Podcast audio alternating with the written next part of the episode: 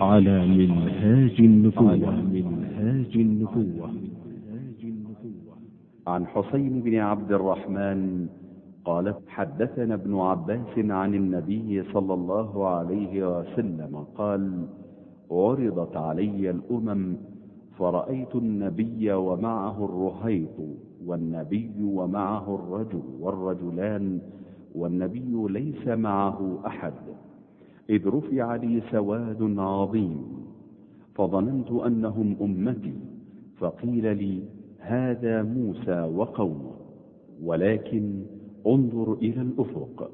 فنظرت فإذا سواد عظيم فقيل لي انظر إلى الأفق الآخر. فنظرت فإذا سواد عظيم فقيل لي هذه أمتك. ومنهم سبعون ألفا يدخلون الجنة بغير حساب ولا عذاب. ثم نهض فدخل منزله.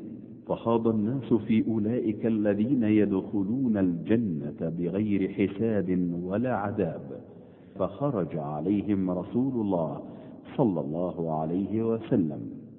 فقال هم الذين لا يرقون ولا يسترقون ولا يتطيرون وعلى ربهم يتوكلون. فقام عكاشة بن محصن فقال ادع الله أن يجعلني منهم. فقال أنت منهم. ثم قام رجل آخر فقال ادع الله أن يجعلني منهم.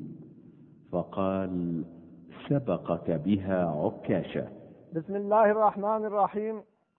إن الحمد لله نحمده ونستعينه ونستغفره ونتوب إليه ونعوذ بالله من شرور أنفسنا وسيئات أعمالنا. من يهده الله فلا مضل له ومن يضلل فلا هادي له.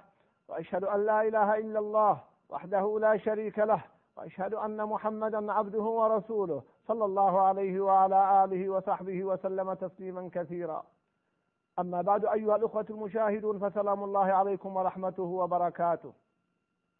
نقف مع هذا الحديث المليء بالدرر والفوائد والاعتبار. هذا الحديث الذي نجد فيه هذه المدارسة بين هؤلاء الصحابة والتابعين في مسألة بل في مسائل من أعظم مسائل العلم. نجد أنهم يوانس بعضهم بعضا ويسأل أحدهم من رأى منكم الكوكب الذي انقض البارحة؟ الحديث في الأمور المباحة أو ما يفيد؟ لا حرج فيه. إشغال المجالس. بمثل ذلك مع الطاعات والعلم كما في هذا الحديث هذا هو الحق. بدل ما يحدث في كثير من المجالس من غيبة أو نميمة أو بكلام لا قيمة له. ثم تأمل أخي الكريم إلى هذا الورع العجيب إلى هذا التقى. لما قال هذا التابعي أنا الذي رأيت الكوكب مع أنه كان في وسط الليل خشي أن يفهم أنه قام من أجل صلاة الليل فيحمد بما لم يفعل. فعقب قال أما أني لم أكن في صلاة ولكني استرقيت. أي قام من أجل لدغة عقرب هذا يدل على الورع. ويدل على تقوى أولئك. ولا يقولون كلاما قد يفهم منه خلاف ما يفعلون. فرحمهم الله. جيل عظيم جيل طاهر جيل تقي.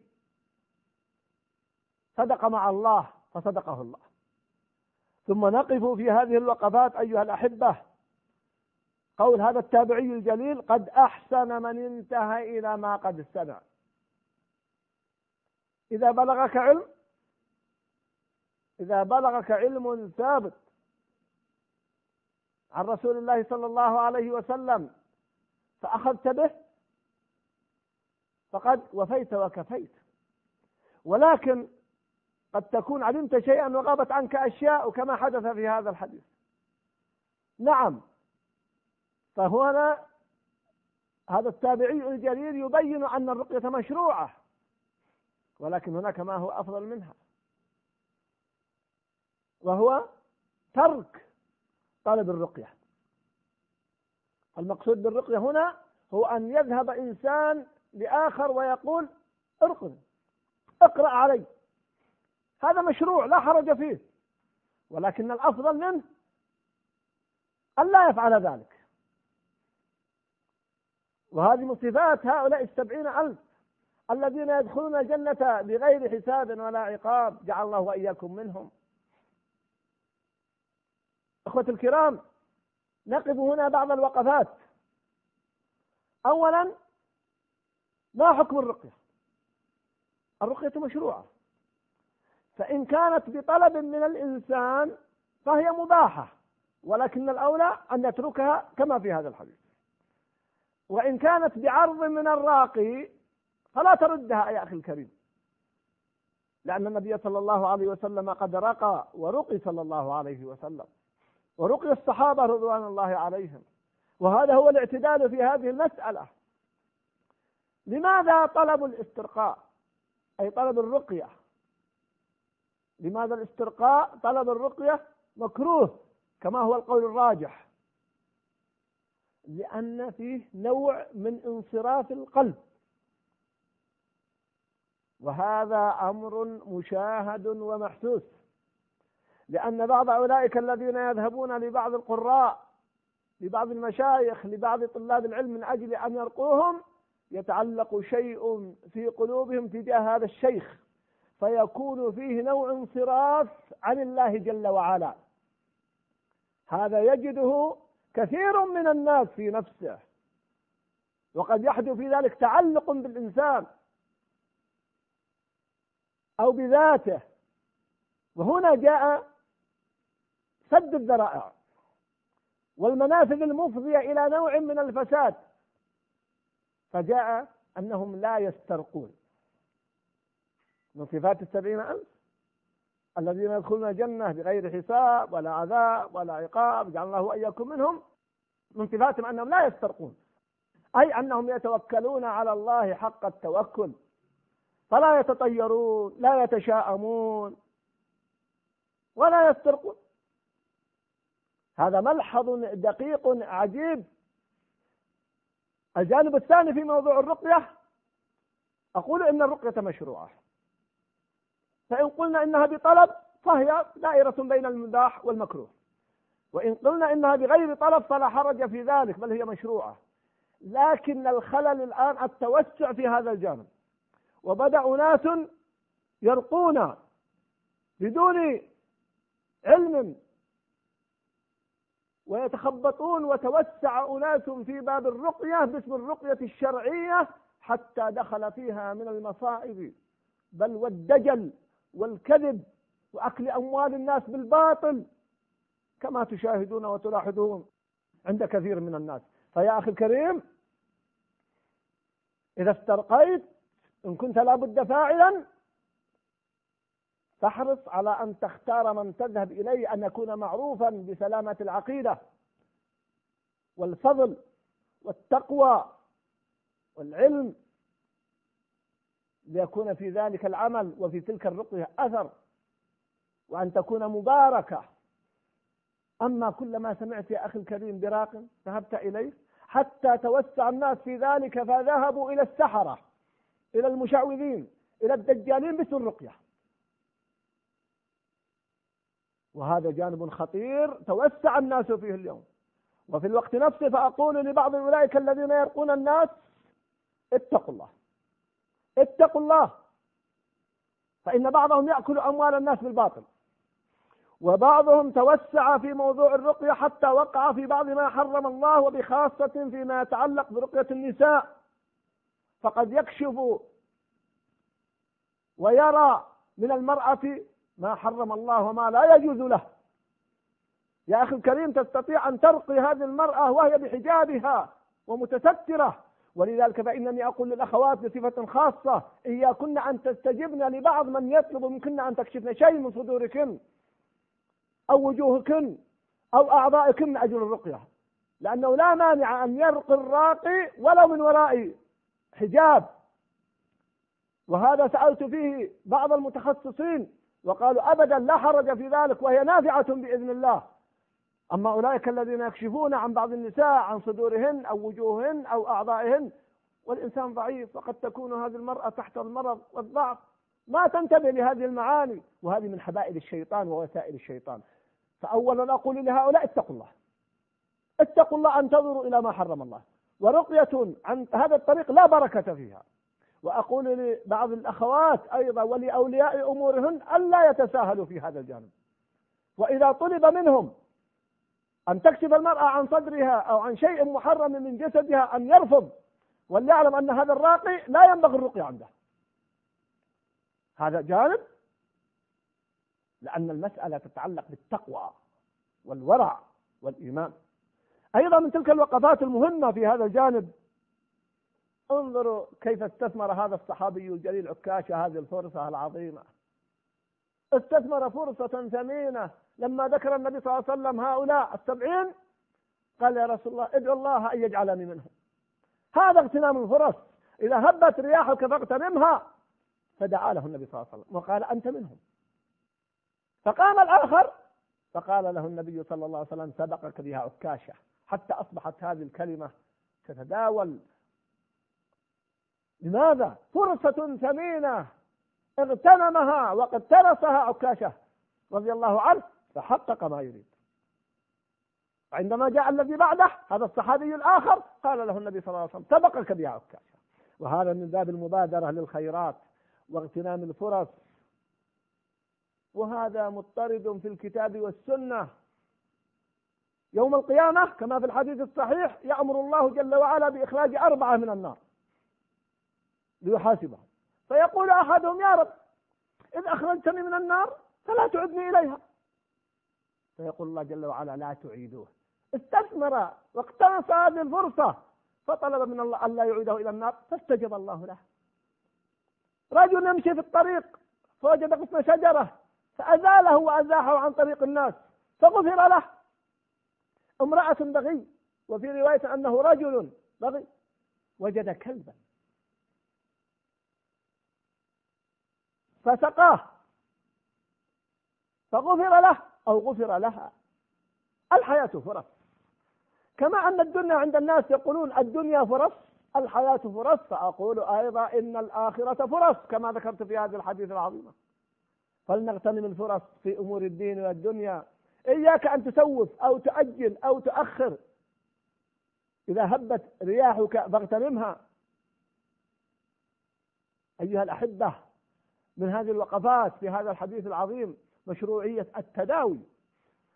وقد تحدث العلماء وفصلوا هل الأفضل التداوي أو عدم التداوي. في تفصيل طويل أختصر فأقول من أراد منكم مزيد علم في هذا الباب فليرجع إلى كتب الفقه وبخاصة في أول كتاب الجنائز وأخص ما ذكره شيخنا العلامة الشيخ محمد بن عثيمين رحمه الله في الشرح الممتع على الزاد حيث فصل تفصيلا جميلا مختصرا وذكر أقوال العلماء فارجعوا إليه في هذا الباب وبين أنه قد يكون التداوي واجبا وقد يكون مستحبا وقد يكون مباحا وقد يكون مكروها وقد يكون محرما. جميع أحكام التكليف ترد على التداوي. في تفصيل جميل مختصر لا يتسع المقام الآن لشرحه فالذين على يطلقون يقول التداوي واجب. هكذا أخطأ أو مكروه أخطأوا. لا بد من التفصيل وفي كل حالة لها ما يناسبها. فالنبي صلى الله عليه وسلم تداوى وأمر بالتداوي وقال تداووا ولا تداووا بحرام.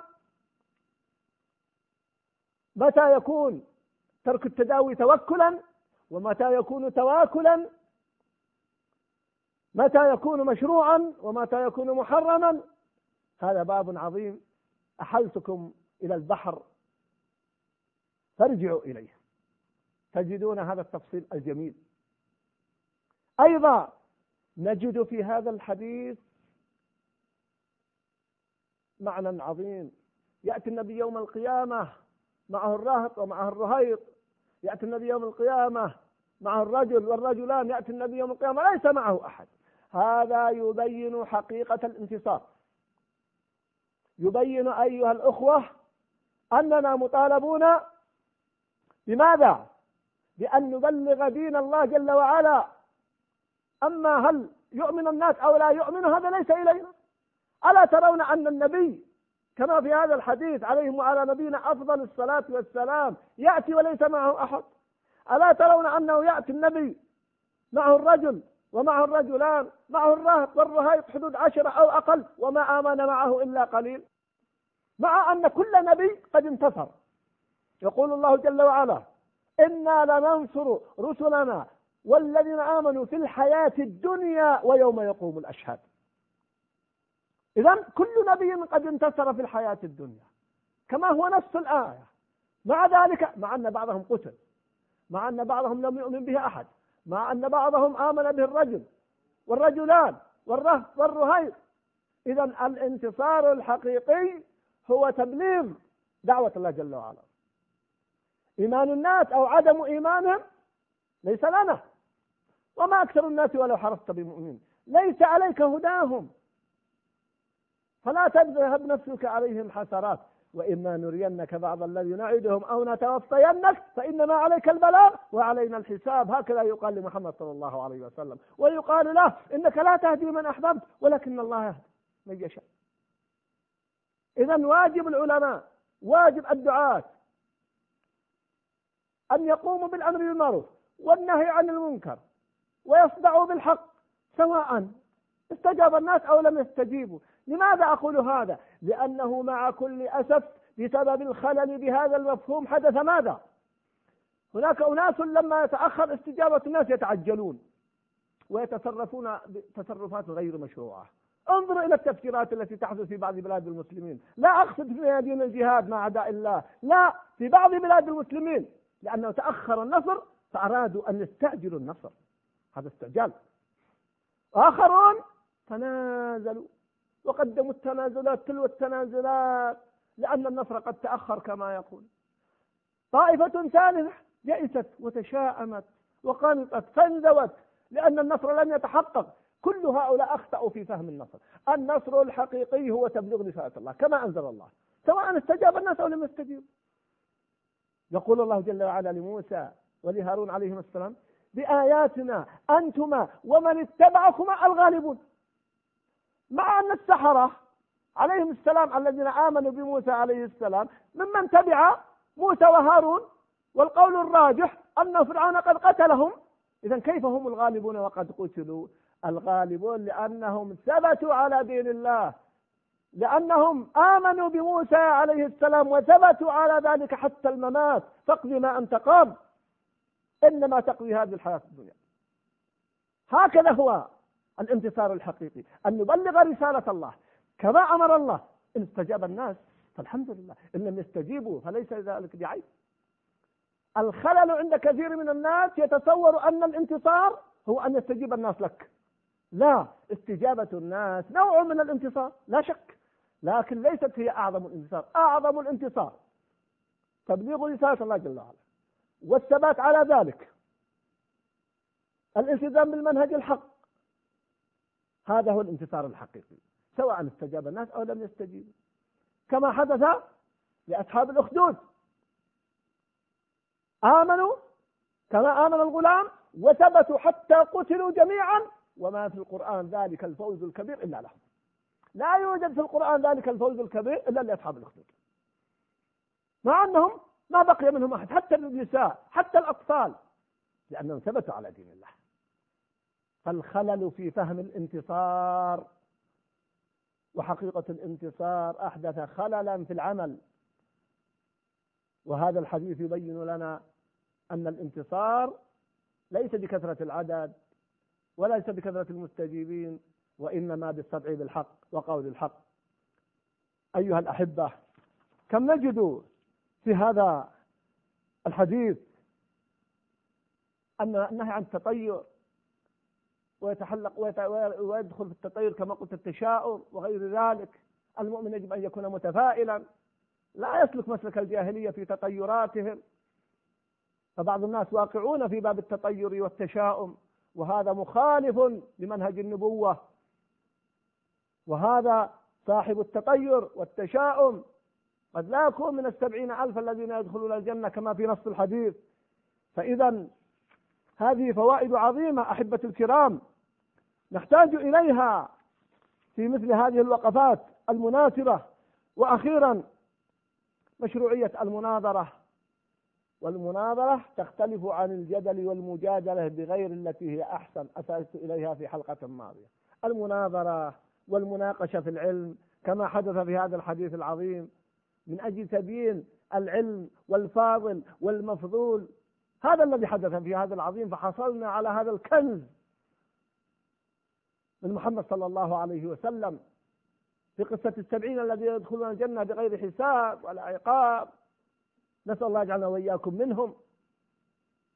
أخوتي الكرام إننا نحتاج إلى تقوية الإيمان في قلوبنا وهذا الحديث يدور على هذه المعاني ونحتاج إلى قضايا الأخلاق والسلوك والالتزام بها. نحتاج إلى الأخذ بالأسباب الشرعية دون إفراط أو تفريط. نحتاج إلى أن نغتنم الفرص ونقتنص الفرص. أقول قولي هذا لكم أحبتي مني التحية والسلام والوئام ونسأل الله أن يبارك فيكم أجمعين والسلام عليكم ورحمة الله وبركاته.